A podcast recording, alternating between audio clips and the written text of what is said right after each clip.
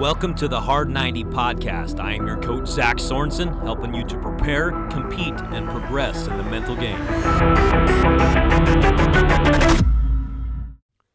Always know the speed limit. All four of my kids are now of driving age and have experience behind the wheel. It's been super fun to kind of help them learn and to teach them how to drive a car. One of the very first things you always teach them is to always understand and always know what the speed limit is. Why? Because that's safety. You need to know what's expected of you, how fast you should be going, and the reason why is because you have to be safe out there when you're driving. We all understand this, we all get this. So, when it comes to what we're talking about this week in the controlled intensity scale, we are talking about the importance of understanding the perfect finding the perfect line between how much control you should have and how intense you should be to get that optimal understanding of where you should be when you are at your best. It's no different than when you're driving a car. So if you think about it, you're driving on the freeway today. The speed limit is 65 miles an hour posted by the highway patrol because they feel like that is the safest spot for you to travel, the safest speed for you to travel in order for you to be safe. Now, when the speed limit is 65 miles an hour, you're going to hover anywhere between 60 miles an hour and 70 miles an hour. That is your sweet spot. Now, when you go over 70 miles an hour, you are going to risk being unsafe. You're going to get out of control. You're going to be a little bit amped up. You may not have as much control as possible when you are driving your car, and the result could be very bad.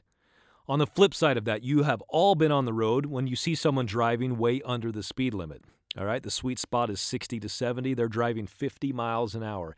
That also is dangerous for everybody else on the road, and it is not the optimal speed limit for them to be traveling in.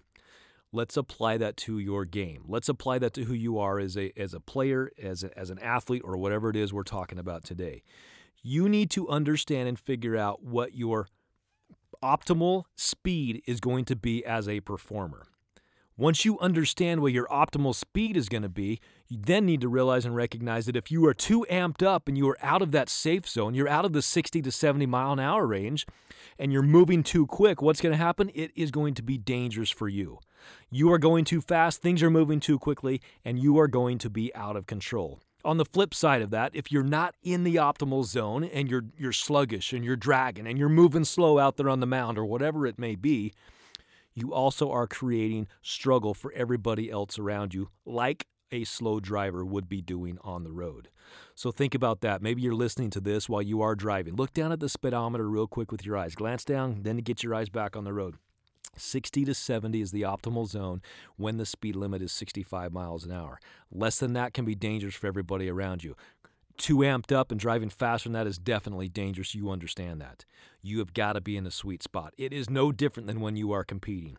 Where do you need to be when it comes to being intense? Where do you need to be when it comes to being in control? Are you better when you're more in control? Are you better when you're more intense? Where do you live in the controlled intensity scale. We'll talk about it tomorrow. We'll give you the visual for you to understand, for you to pick where that perfect spot is, where your speed limit is, and then you'll understand the range you need to be in in order to be your best. I'm excited to break it down for you tomorrow to uh, to unload it for you so that you have something to refer to, so you have something to go to when you need something to go to in the middle of the game that will allow you to compete, to be your very best and to make the adjustments that you need to make to get you back within your sweet spot, back within that ultimate zone, so that you can, again, be your very best.